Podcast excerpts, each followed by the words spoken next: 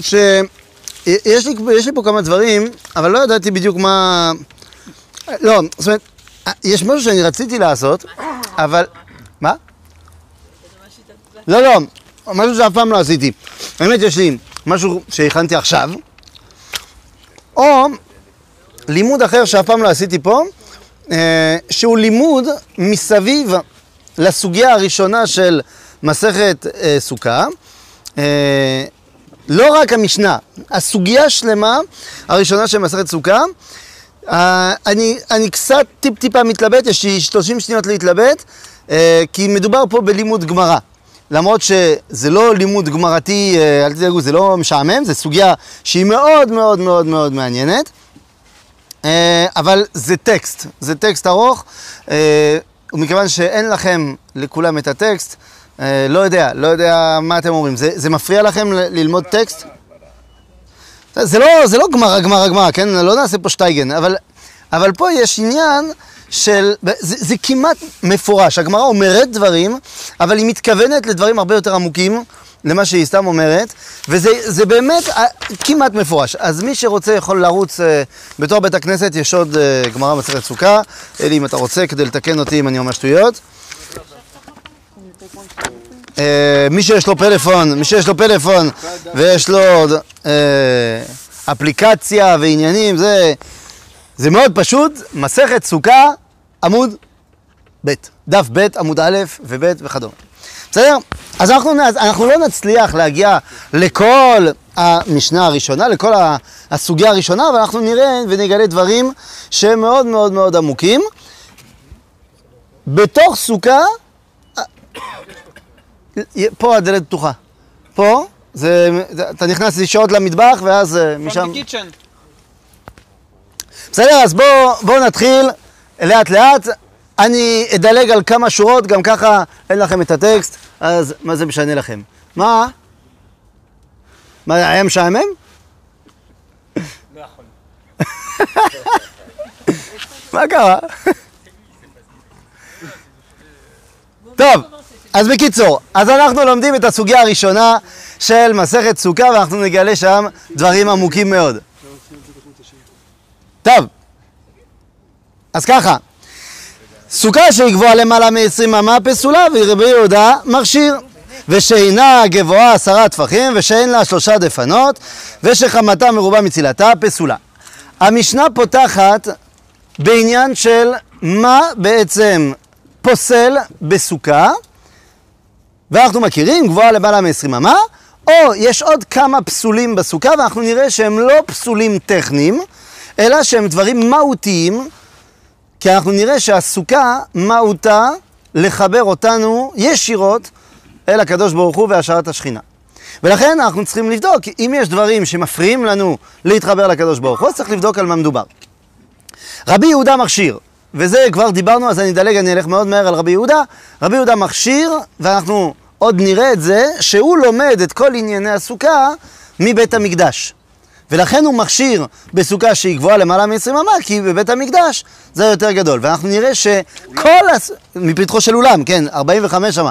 אבל אנחנו נראה שבעצם כל הסוגיה מסתובבת מסביב לנקודה הזו, איך אני מחבר את הסוכה למקדש ואיך לא. בסדר? אז בואו נראה. כן, לא פתחתי. יש פה, מי שרוצה לפתוח. מה? תחום ירפש. כן, זה בבלי. אוקיי, אז ככה. אז מיד הגמרא שואלת ואומרת, נענע אתה מבוי שהוא גבוה מ-20 אמה ימעט, רבי יהודה אומר, אינו צריך. זאת אומרת, אנחנו פה מיד נכנסים לעובי הקורה. אומרים לנו, טוב, הבנתי אותך, הסוכה שהיא גבוהה למעלה מ-20 אמה פסולה. אבל אמרת שרבי יהודה מכשיר. בגמרא אומרים לך, אבל למה הוא אומר מכשיר? למה אתה לא אומר מה צריך לעשות כדי לתקן את הסוכה? הרי אמרו שאם זה ככה, ככה, ככה, זה פסול. כמו שאמרת לגבי מבוי. בדיוק, במבוי אמרת, מבוי שהוא גבוה מ-20 אמה, זה גם פסול. אבל מה אמרת? אמרת לי מה לעשות כדי לתקן. פה למה אתה לא אומר לי מה לתקן? אתה רק אומר לי פסולה. אז הגמרא באה ודנה ואומרת שבגלל שהסיפור הזה של הסוכה זה דאורייתא, אז מחמירים. אבל בעניין של מבוי זה דרבנן. לכן לא חייבים כל כך להחמיר, ומי שהחמיר על המבוי, כי הרי מבוי זה בדיני עירוב, כן? המבוי זה החמרה של חכמים, אז אם החכמים הם אלו ששמו אותנו בברוך של המבוי, הם גם יכולים להגיד לנו איך לתקן. לא הסברת מה זה מבוי. נכון, מה זה מבוי? אז נכון, אתה צודק. מה זה מבוי? זה כמו ש... לא, לא, זה לא מבוך. זה רחוב שהוא ללא מוצא. בסדר? זאת אומרת, זה רחוב שהוא פתוח לכיוון אחד ולכיוון השני סגור. אוקיי? זה מבוי. ולכן, מה צריך לעשות בשבת? האם זה מותר לטלטל במבוא? לא מותר לטלטל? אז שמים בקצה של המבוא, במקום שזה פתוח לרשות הרבים לכאורה, שמים קורה, שמים איזה משהו, סימן עקר, כדי לסגור את המבוי. אבל אסור לשים אותו יותר גבוה מ-20 אמה, שזה 10 מטר פחות או יותר. זה בגלל שזה המבוי, כל החצרות בתקופת המשנה והגמרא, ככה זה היה בנוי. כולם למבוי, לאיזה רחוב כזה. אז הרחוב היה נראה כאילו רשות הרבים. זהו, אז כדי לא להפוך אותו. בדיוק, משהו כזה, בסדר? עכשיו, מה הסיפור? מה כאן הסיפור? הרי מה בא ועושה סיפור המבוי לעומת הסוכה? הרי הסוכה, אנחנו אמרנו והתחלנו ככה לומר, שהסוכה מטרתה לחבר אותי לקדוש ברוך הוא. מה המבוי בא ועושה? מנתק אותי מהקדוש ברוך הוא. לכאורה. מה הכוונה? הרי המבוי זה כדי לעשות את הרשות לרשות היחיד, שלא נחשוב שזה רשות הרבים, ורשות הרבים זה המקום של ההתגלות. איפה הקדוש ברוך הוא מתגלה? כשיש 60 ריבו מישראל, כשיש 600,000 יהודים, אתה מברר ברוך חכם הרזים ושכינה שורה ומה שאתה לא רוצה. ומהו הגדרה של רשות הרבים דאורייתא? זה כשיש לך 60 ריבו של אנשים. לכן כשאתה בא ורבוי ואתה אומר אני סוגר, זה לא יהיה רשות הרבים, אתה בעצם בא ואומר, פה אתה עוד לא יכול להגיע לקדוש ברוך הוא. ולכן יש הבדל מהותי בין מבוי שאמרו לך תתקן, לבין סוכה שאומרים לך מה שלא עובד בסוכה לא עובד. כי הרי אנחנו פה לא דנים על איך אני מטפל בעצמי, אלא איך אני מתחבר לקדוש ברוך הוא. בסדר? אז זה העניין הראשון. ולכן באים ושואלים כל מיני שאלות גמרתיות כאלו, ואומרים ככה, אז למה אמרת לי פה לתקן וזה, אז אמרנו, ולמה זה פה דרבנן וזה פה דאורייתא, וגם הגמרא אומרת, וחוץ מזה, במבוי זה קל מאוד לתקן. שמת אותו יותר מדי גבוה, אז תוריד אותו. אין פה סיבוכים. אבל בסוכה, זה לא רק הגובה שמפריע לנו, אלא יש עוד כל מיני דברים. אמרנו שצריך שיהיה יותר גבוה מ10 טפחים, ושיש 3 דפנות, וחמתה מרובה מצלתה. אז מה, אם אתה אומר שכל פעם יש בעיה, אז מה תגיד? זה משנה ארוכה מאוד, תגיד, תתקן ככה, תתקן ככה, תתקן ככה, וזה לא ככה דרך של המשנה להעריך. אבל בעצם, מה אנחנו רוצים לומר? אנחנו רוצים להבין מה אותם הפסולים של המשנה, מה הם באים להסביר לנו על המהות שלי בתוך הסוכה. אז בואו ניכנס לתוך אוויר הקורא, כן? מה? אפשר להפריד ולעשות כמה משניות ואחד על... לא, ברור, בגלל זה אמרתי זה סתם דרך אגב, כן? ההסבר העיקרי זה מה שאמרנו מקודם. סתם דרך אגב אומרים לך עוד תירוץ, טוב, זה מסובך, אוקיי? עכשיו, בואו ניכנס לאוויר הקורא, וכבר... הסבר העיקרי זה דורקת בדרבנן. בוודאי.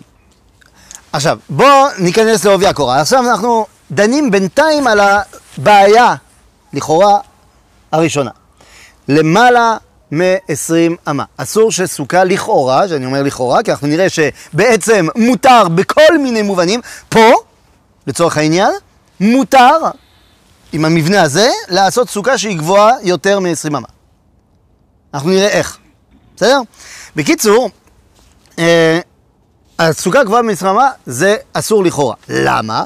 וכאן אנחנו מביאים 3 דעות. 3 דעות, אחד של רבא, אחד של רבי זרע ואחד של רבא. מה הדעות? כל אחד לומד ממקור אחר בתורה. והמקורות הללו הם באים להגיד לנו שהסוכה היא חושפת את כל ההיסטוריה.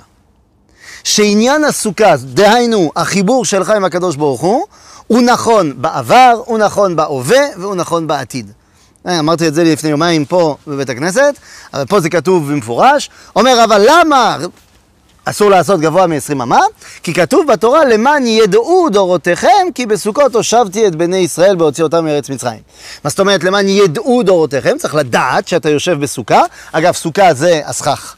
סוכה מלשון סכך, או סכך מלשון סוכה, מה שתרוצו.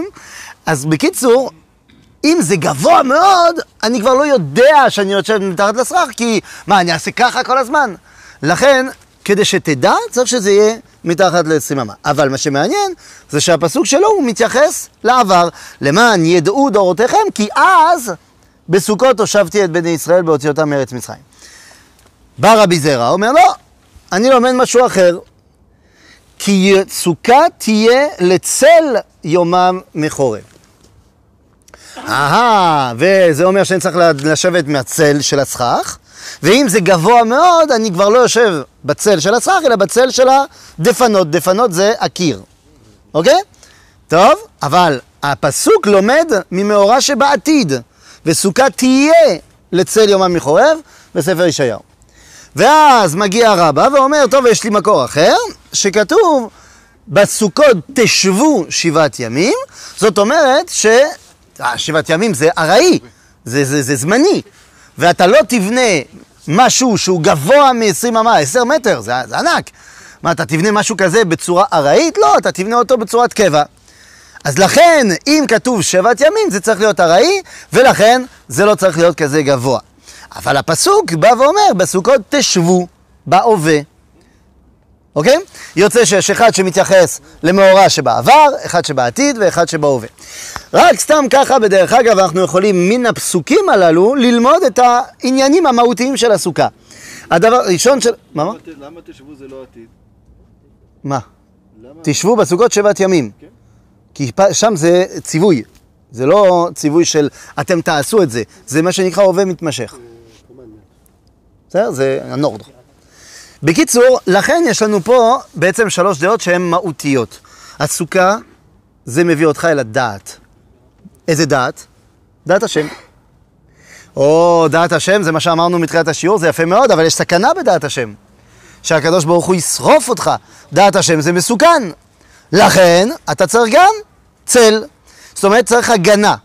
אתה לא יכול לעלות יותר מדי גבוה בהשגות האלוהיות. ואנחנו נראה, הגמרה היא מתייחסת לזה הרבה, איך מותר לי לעלות אל ההשגות, ואיך לא מותר לי. בסדר? והדבר האחרון, זה שאם אתה רוצה להבין איכשהו, לדעת מה שהקדוש ברוך הוא רוצה ממך, אתה צריך להבין שאתה בעולם ארעי.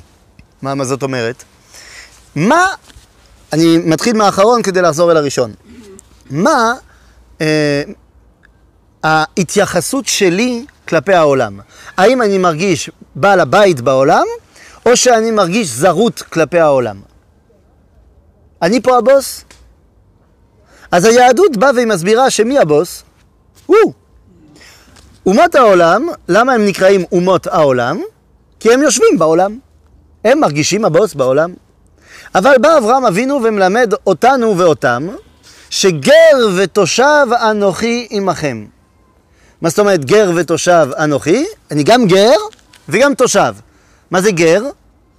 גר זה זמני. גרות, בניגוד לעברית המודרנית, שאני גר פה זה אומר אני... לגור זה זמני. תושב זה פרמננט.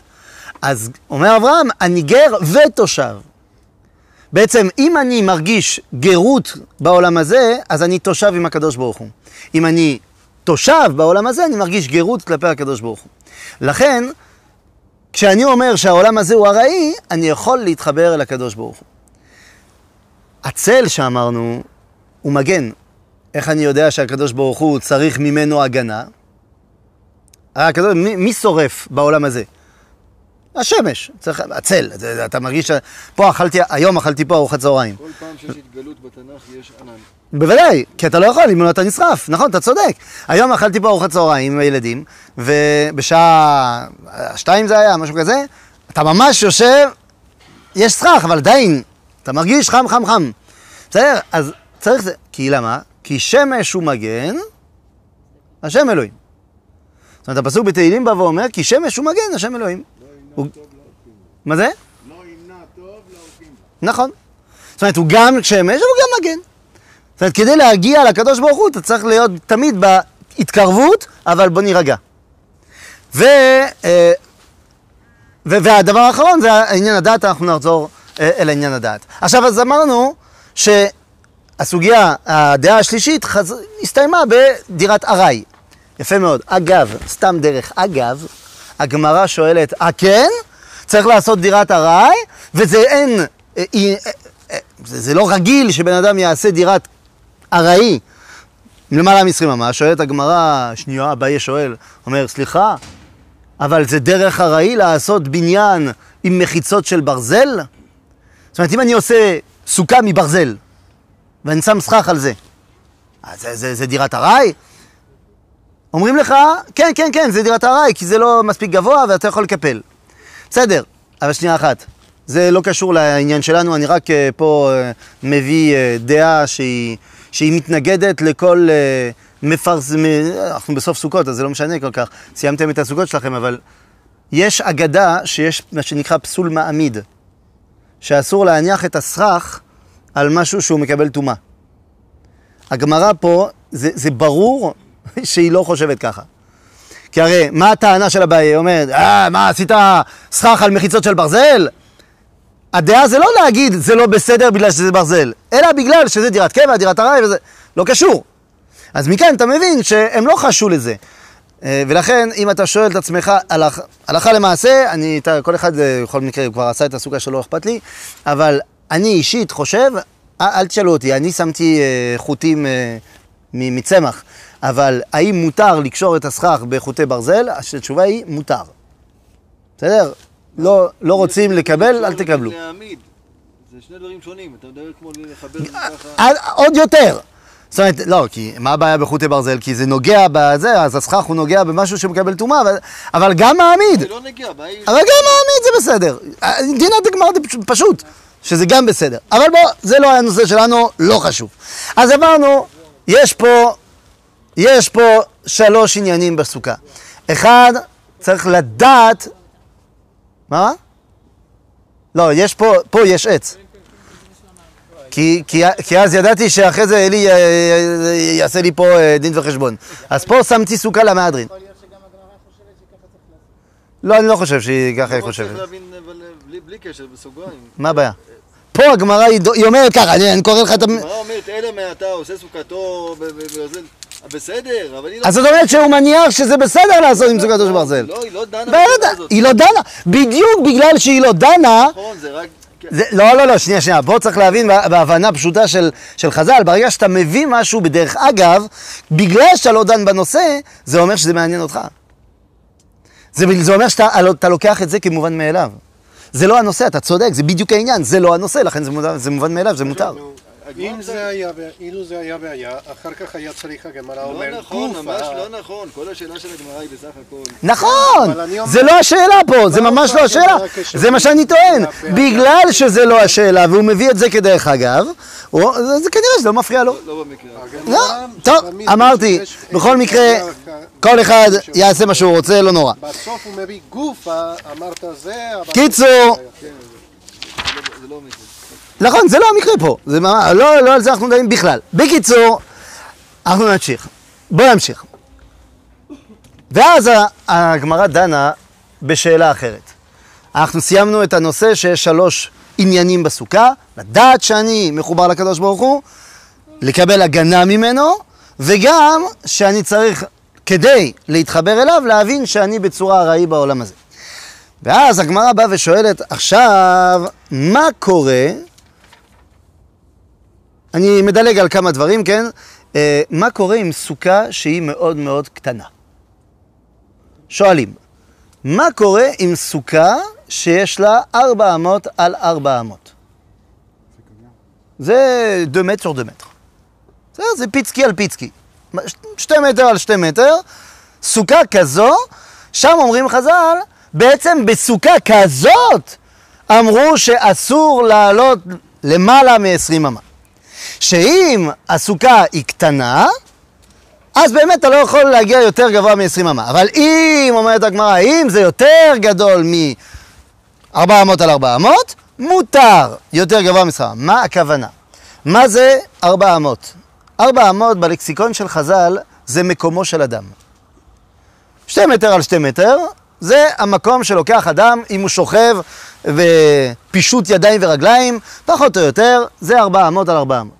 לכן סוכה שיש לה 400 על 400 זה סוכה אגואיסטית.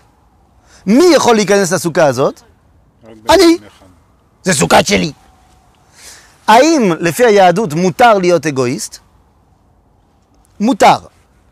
מותר, אבל זה בוודאי לא אידיאל. לכן אומרים לך, סוכה אגואיסטית?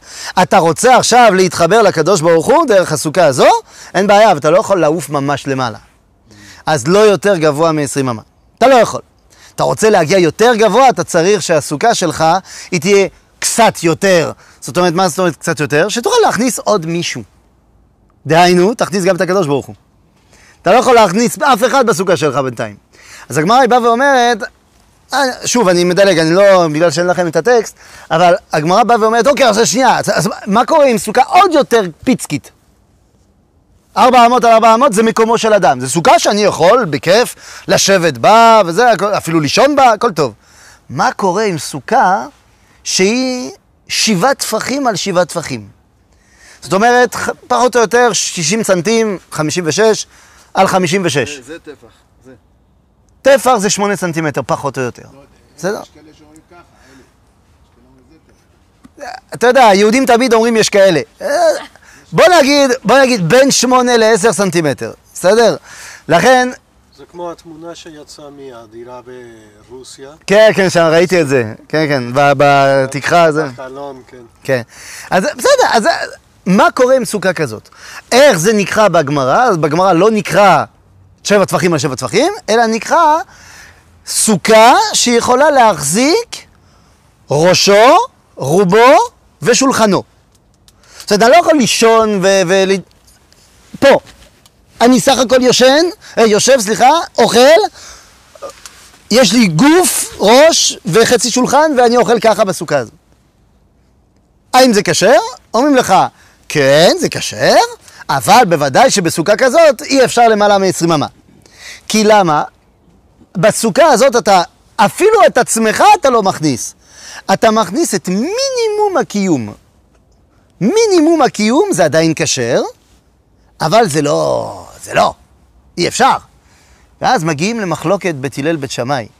שפה, בניגוד לבדרך כלל, זה הלכה כבית שמאי. האם מותר לעשות סוכה שיש בה רק כדי ראשו? אין שולחנו. זה עוד יותר קטן מזה. ואז בית הלל אומרים כן, בית שמאי אומרים לא, ואחר כך בית שמאי. למה? כשבן אדם אין לו אפשרות, הוא בצבא. זה קרה לי כל פעם שהייתי בסוכות בצבא, אז אתה רוצה לישון, אין לך סוכה. אתה בשטח וזה, מה אתה עושה? אז אתה מסתמך על דעתו של בית הלל. ומה אתה עושה? אתה לוקח קרטון של פירות, 2 קרטונים, ככה פחות או יותר, שם מסביב לראש, שם איזה סכך מעל, ואתה הולך לישון. זה מה שאפשר. אבל זה לא העניין, זה לא ככה עושים. למה לא?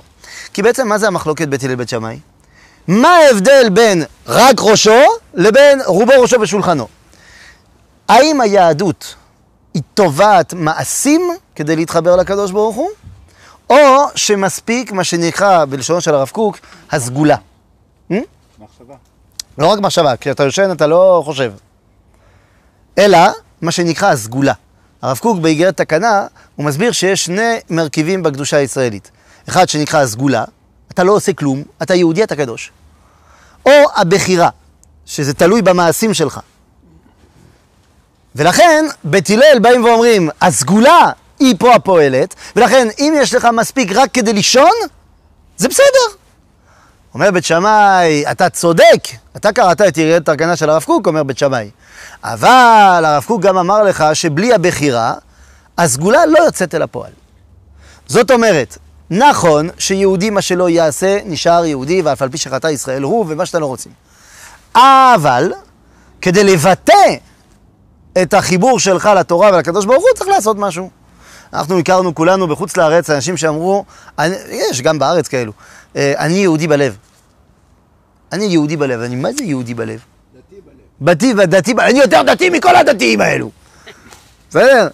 אבל צריך מינימום של עשייה, בכל זאת, כי אם לא, זה לא תופס. טוב, אז בסדר, אז ראינו שיש פה, מבחינת הגובה של ההשגה האלוהית, ככל שאתה פחות כללי, אתה יכול להשיג פחות. וככל שאתה יותר אישיות כללית, אז אתה משיג יותר. בסדר? עכשיו שואלים, בסדר, הבנתי לגבי הסכך. אבל המשנה אמרה שאם אין לה 3 דפנות, פסול. מה זה הדפנות? אז בלשון פשוט, הדפנות זה מה שמביא אותי אל הסכך. זה פשוט. עכשיו, מה הם הדברים שמביאים אותי אל ההשגה האלוהית? אז לימוד התורה, אתה צודק, ולכן יש צד לומר, וזה אני, אולי אני אדבר על זה טיפה בשמחת תורה, אבל יש פה עניין מאוד מאוד עמוק. יש 3 מרכיבים בסוכה בעצם. יש הסכך, יש הדפנות, ויש הרצפה. כן, אף אחד לא חושב על זה, אבל אי אפשר להעמיד סוכה באוויר. טוב, כי אתה תיפול, זה נכון. אבל לכן אף אחד לא חושב על זה, אבל זה כן חשוב מאוד. ולכן יש אחד שהוא מבחינת תורה שבכתב, אחד שהוא מבחינת תורה שבעל פה, ואחד שהוא מבחינת תורת הסוד. אני לא נכנס יותר לזה, אולי בשמחת תורה נדבר על זה. אבל, אז אתה צודק שהדפנות זה תורה שבעל פה, זה לימוד התורה. אבל מבחינת האדם העצמי, הדפנות, אמרנו, אם הסכך זה הדעת, זה ההבנה, אז הדפנות זה משהו אחר. הדפנות זה המידות. זאת אומרת, מה שמביא אותי אל ההבנה. בן אדם שמידותיו אינו הגונות, אסור לו ללמוד תורה. ולכן, ואני מדלג וחוזר, לא משנה, אין לכם את הדף, ולכן תשאל השאלה של מה שנקרא דופן הקומה. מה זה השאלה של דופן הקומה? מבחינת ההלכה הפשוטה, מה זה דופן הקומה? יש לי סכך, אבל הסכך לא מגיע אל הדופן לגמרי, אלא הדופן עולה ומחבר אותו לסכך. זה נקרא דופן הקומה. ושואלים, עד כמה מותר דופן הקומה? האם 400 או יותר או פחות מ-400? אם זה יותר מ-400, אז זה פסול. זה כבר רחוק מדי. ואם זה פחות מ-400, אז זה מותר. מה הכוונה? אם אמרנו שהדפנות זה המידות, עד כמה אתה יכול להיות עקום? האם יש אנשים, אתם מכירים אולי, אנשים שהם עקומים במידותיהם, אבל מאוד מאוד תלמידי חכמים, יודעים הרבה תורה. אבל מבחינת המידות, יש להם בעיות. אז שואלים, עד כמה אתה יכול להיות עקום? עד כמה? אז אומרים לך, פחות מ-400 זה בסדר. זה סטיית תקן מותרת. זאת אומרת, אי אפשר להיות שלם במידות. אנחנו כולנו עם בעיות פה ושם. השאלה עד כמה הבעיות שלך, הם מעוותים לגמרי את האישיות שלך, ואתה לא יכול יותר להתחבר לקדוש ברוך הוא. אז אומרים לך, קצת סטייה במידות זה בסדר. יותר מדי, לא בסדר. בדופן הקומה, הדופן הקומה זה שאתה מצרף את הסכך הפסול. נכינמה. למה הוא פסול? כן, כן, נכינמה. בקיצור, אז אפשר סטייה קצת, אבל לא יותר מדי. עכשיו, כמה דפנות, כמה מידות צריך? אז כמה מידות צריך בעצם זה פשוט. אמרנו, הגמרא אומרת, מי שיש לו פחות מ3 דפנות, פסול. זאת אומרת, 1, 2 ו-3. פה יש 3. אבל מה הטופ, מה האולטימטיבי? זה סוכה בעלת 4 דפנות. וזה כנגד, אם אנחנו מדברים על המידות, ואמרתי את זה פה כמה פעמים, זה כנגד מה שנקרא ישרים, צדיקים, חסידים וקדושים. כשאנחנו פותחים בתפילה, כן, בשבתות, ימים טובים, אז מה אומרים? מה אומרים? מה התפילה אומרת? בפי ישרים תתרומם, ובשפתי צדיקים תתברך, דברי חסידים תתקדש, ובקרב קדושים תתעלל. תלוי בזה נוסח. כן, תלוי בזה. מה זאת אומרת? אשכנז וספרד. לא, אבל מה אתה אומר באשכנז? הסידור. לא, אני מבין, אבל אתה לא הופך את ה... בסדר, אבל זה קודם כל ישר, צדיק, חסיד וקדוש, זה לא משתנה. נכון? אם אני לא טועה. רק כי יודע פה את שני השכל, לא? לא, אני לא חושב שזה משתנה, זה משתנה במה הם עושים, אבל... זאת אומרת, יש עליית מדרגות בין יש ישר, צדיק, חסיד וקדוש. מה זה ישר? ישר זה מי שרוצה לעשות את הטוב ולא רוצה לעשות את הרע. זה עוד לא אומר שהוא עושה. הצדיק זה מי שנאמן למצוות, עושה את הטוב ולא עושה את הרע. החסיד זה מי שהוא עושה יותר מן הטוב, לא ביקשו ממך לעשות אבל אתה עושה בכל זאת, והקדוש בכלל זה מי שהגיע למידת הקדושה שהמציאת ישרים, מי שהגיע כבר לשערי קדושה, זה משהו. אז לכן ההלכה היא באה ואומרת, אתה חייב להיות עם שתי דפנות מלאות, והשלישית אפילו טפח. זאת אומרת, אתה חייב להיות ישר וצדיק. אין לך הנחות. לפי היהדות, וזה כמו שאמרנו, אני דתי בלב וזה, אתה לא יכול להיות דתי בלב. לפי היהדות, צריך לקיים תורה ומצוות. נקודה. זאת אומרת, להיות ישר זה חובה, ולהיות צדיק זה חובה, עד הסוף. להיות חסיד, אומרים לך, אפילו טפח. זאת אומרת, קצת משהו. בסדר, תוסיף משהו אחד. אל תהיה אחד, משהו קטן. מה עם מידת הקדושה? לא מבקשים ממך. אתה תגיע לשם כל הכבוד, אבל אי אפשר לדרוש מן כולנו להיות קדושים. מה? מה זאת אומרת? הכהנים, בוודאי שהכהנים בזמן שהם עובדים במקדש, אין להם את הבעיה הזאת. למה? כי הכהנים יושנים במקדש. לכן ברגע שהכהנים צריכים להיות קדושים כי הם עובדים במקדש, בסוכה שלהם יש 4 דפנות. קדושים תהיו כי קדוש אני להשם. אתה צודק. השאלה, מחלוקת בין הרמב"ם לרמב"ן, האם פה מדובר במצווה או בהבטחה? זה דרישה. אז האם זה דרישה או האם זה הבטחה? שאל תדאג, מתישהו אתם תהיו קדושים. ואני אעשה הכל כדי שתהיו קדושים. בסדר?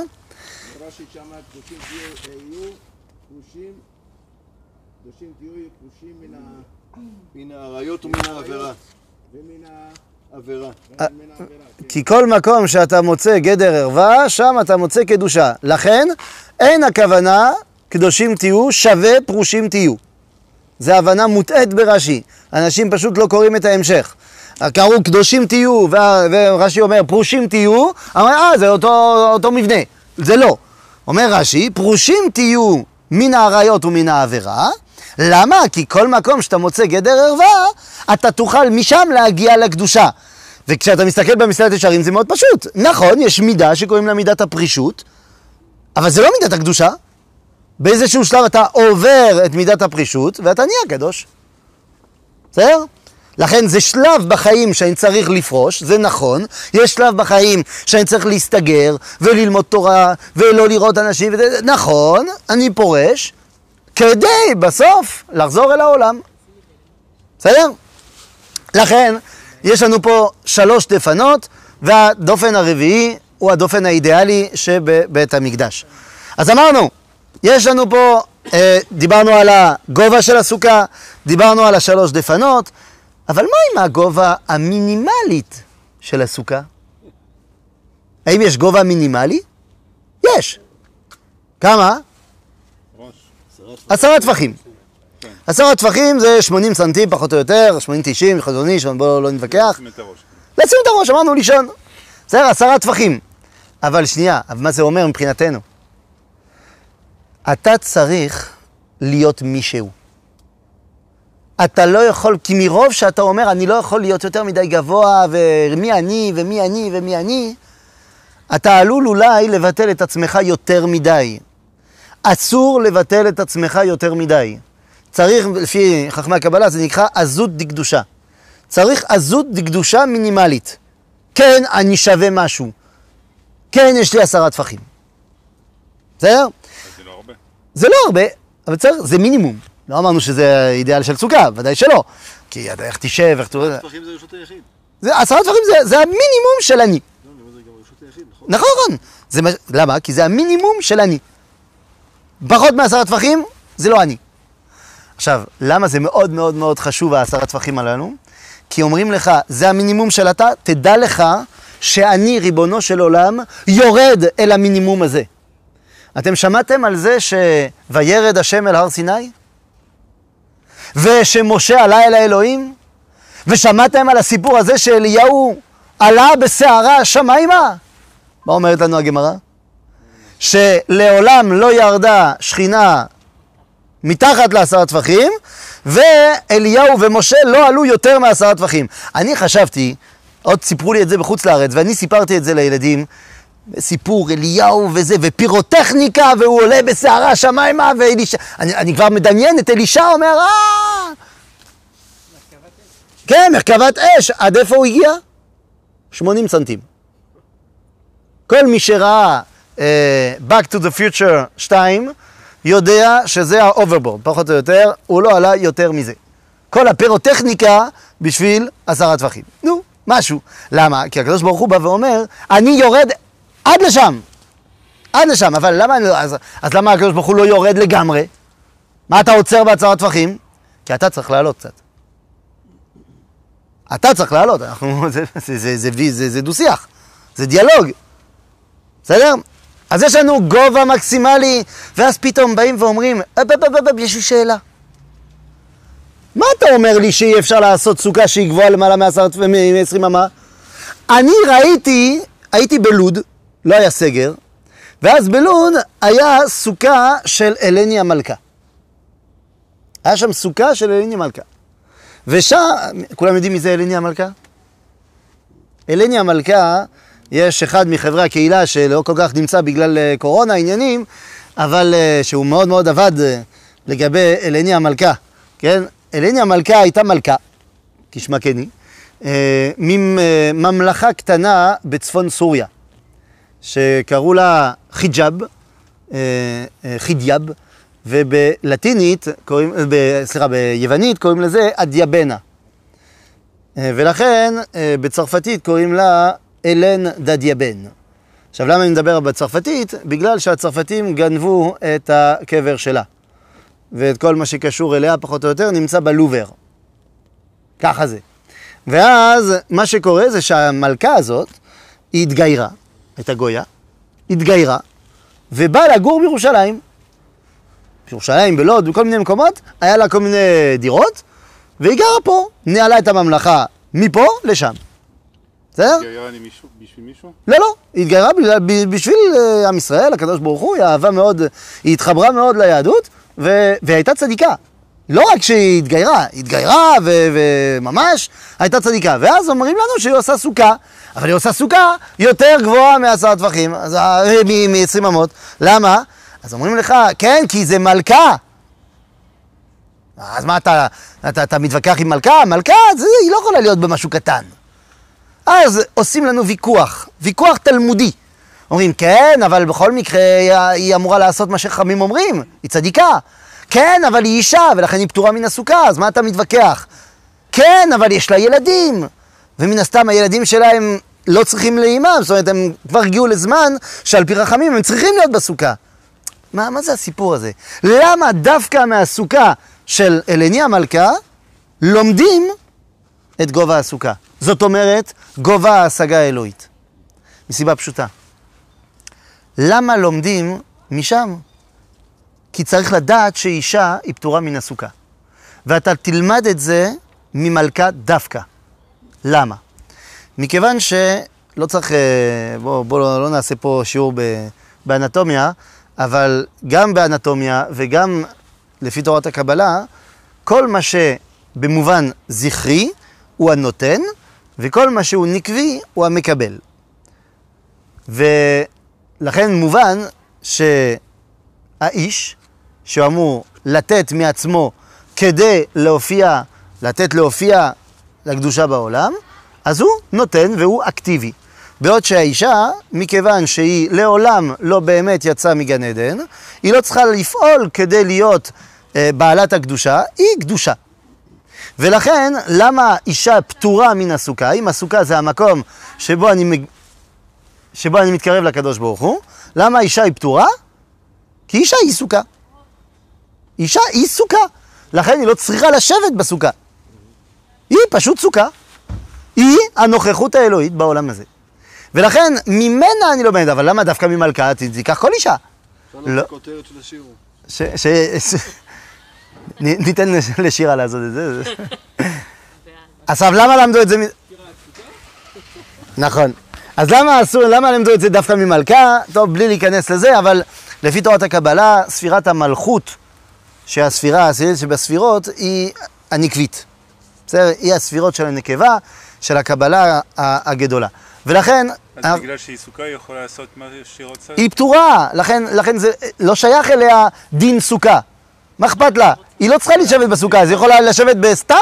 בכל מקרה עושה מה שהיא רוצה. או! גם אם היא לא אליה. זה כותרת השיעור. זה כותרת השיעור. זה כותרת.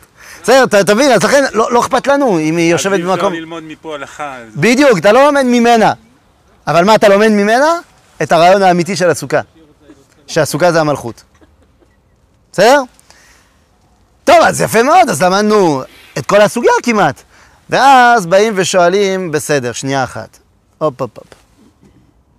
אמרנו שיש כל מיני בעיות שיכולים לצוץ בסוכה. אמרנו על דופן עקומה וזה בסדר. אבל מה קורה אם הסוכה שלי, בסדר? אם הסוכה שלי היא גבוהה באמת, ואני רוצה שהיא לא תהיה גבוהה מדי, אז מה אני עושה? אני בונה מה שנקרא איצטבה. מה זה איצטבה?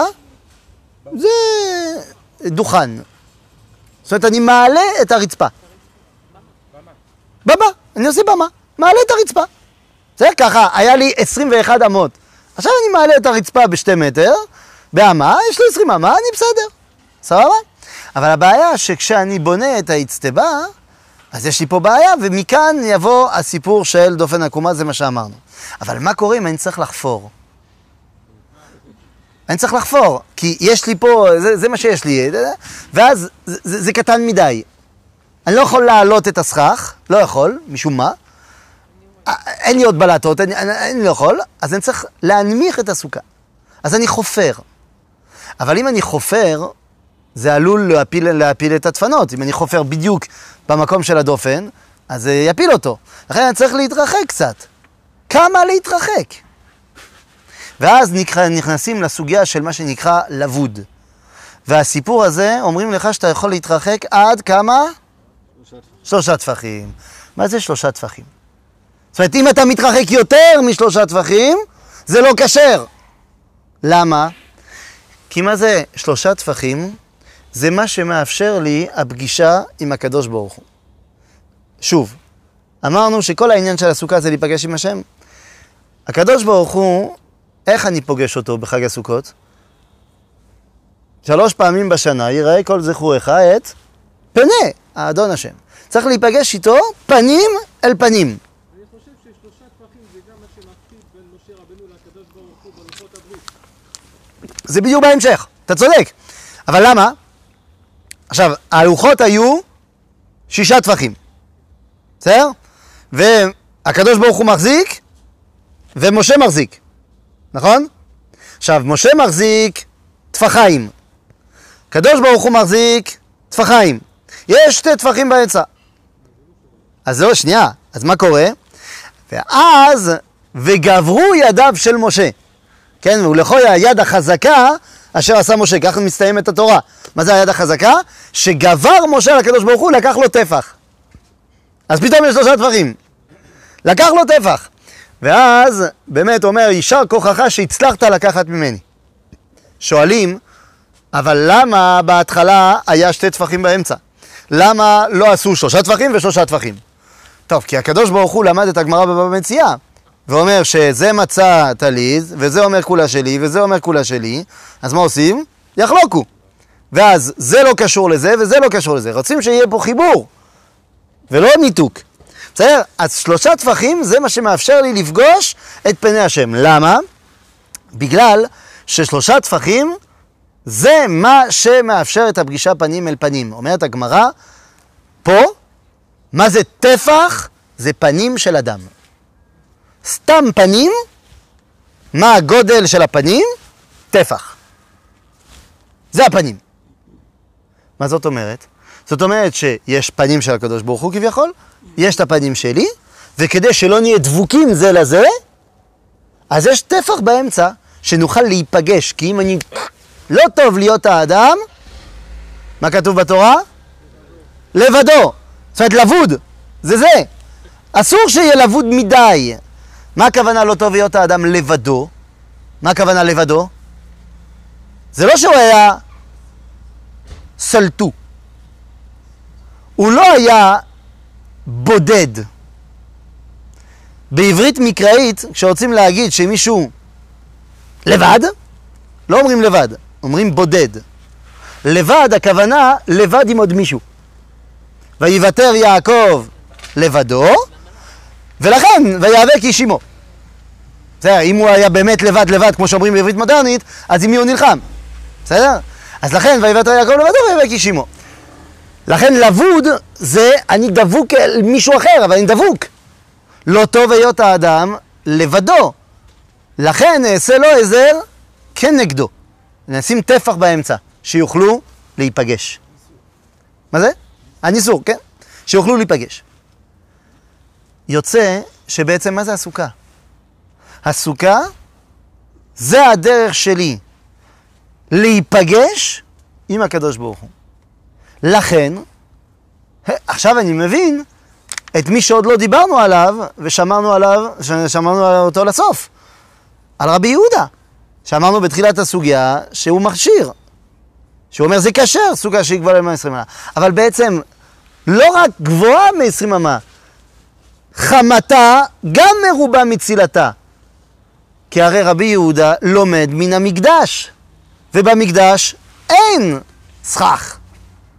במקדש אין גג, אין כלום. זאת אומרת שאצל רבי יהודה הסוכה זה באמת בית המקדש. לכן מכיוון שאתה לומד מבית המקדש, אתה לומד מהסוכה האידיאלית. ושם במקדש אתה באמת פוגש את הקדוש ברוך הוא. אני לא יודע, אתה אל תשאלו אותי איך בפועל אני פוגש את הקדוש ברוך הוא שם, אני לא יודע. אבל עובדה ששם ויראה כל זכויות בני אדם השם, אתה פוגש את הקדוש ברוך הוא. ולכן הסוכה כל כולה רמזים לבית המקדש. מכיוון שהיא כל כולה רמזים לבית המקדש, אז מקשטים את הסוכה. למה מקשטים את הסוכה? בגלל שקישטו את בית המקדש. כן, פעם שמעתי מרב חב"ד שאמר שלא מקשטים את הסוכה אצל חב"ד כי זה כמו בית המקדש. וזה מספיק יפה ככה, לא צריך קישוט. אז השאל...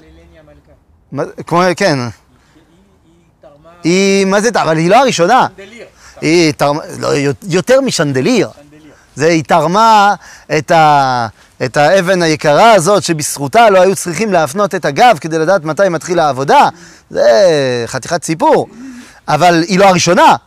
כל פעם שהיו מביאים עוד משהו אז היו תורמים עוד ענף באשכול הזהב שהיה ככה על בית המקדש. זאת אומרת, בוודאי שקישטו. אז שאלתי אותו, אבל מה עם אלני המלכה ומה עם הקישוטים ומה עם זה? והוא לא כל כך ידע מה לענות, ואז שאלתי אותו, ותגיד לי, אז אסור לקשט את הסוכה, אבל למה התמונה של שבע הרבעים פה? הוא אומר, לא, זה בסדר. זה בסדר. זה לא קישוט, זה בילט אין. זה בילט אין. בסדר, נו. אז כל מה שאנחנו עושים בסוכה, זה לנסות לחבר אותה עם בית המקדש. לכן, וכאן אני חייב להזכיר פה את הרבא מבובוב. כן, לא... אמרנו שצריך חסידות, אפילו טפח, אז צריך להזכיר קצת חסידיס. אז הרבא מבובוב, היה לו בסוכתו 91 ציפורים. לא אמיתיים, כן? הוא שם 91 ציפורים. למה 91 ציפורים? מה יש לשים 91 ציפורים? כי אם זה באמת בית המקדש, אז... צריך באמת לעשות איחוד בין מה שאנחנו עושים לבין מה שצריך לעשות שם. שהרי אנחנו אמרנו ביום הכיפורים, ודוד אמר את זה בצורה נפלאה, כשהוא עמד בסדר העבודה, ואמר, והכהנים והים היו נכנסים, והיו שומעים מפי כהן גדול. ומה? את השם המפורש. מה זה השם המפורש? אנחנו לא נגיד אותו פה, כי אנחנו לא יוצאים מבית קודשי הקודשים. אבל אנחנו יודעים שזה י' כו'. בעולם הזה אנחנו קוראים י' כו', אבל אומרים א' ד' נ' י' אדוני. נו, אז כמה זה גמטריה של אדוני וגמטריה של י' כו'? זה 91. זאת אומרת, יש לנו פה איחוד בין מה שצריך להיות לבין מה שקורה בפועל בעולם הזה. לכן, כשהוא בא ושם 91 ציפורים, הוא אומר, אני רוצה פה לעשות איחוד בין מה שנקרא בלשונו של ספר הזוהר, והרב קוק אחריו, איחוד בין מה שנקרא הקודש והטבע. העולם שלנו הוא העולם הטבעי. והעולם של המקדש הוא לא העולם של הקודש רק, אלא הוא האיחוד בין שני הדברים. והמטרה שלנו בסוכה זה לנסות לגרום שבעזרת השם בשנה הבאה לא נצטרך לעשות פה סוכה, אלא נוכל כולנו לשבת בסוכה, בבית המקדש, ולא חייבים לחכות לסוכות, אפשר גם לפני, במהרה בימינו, אמן.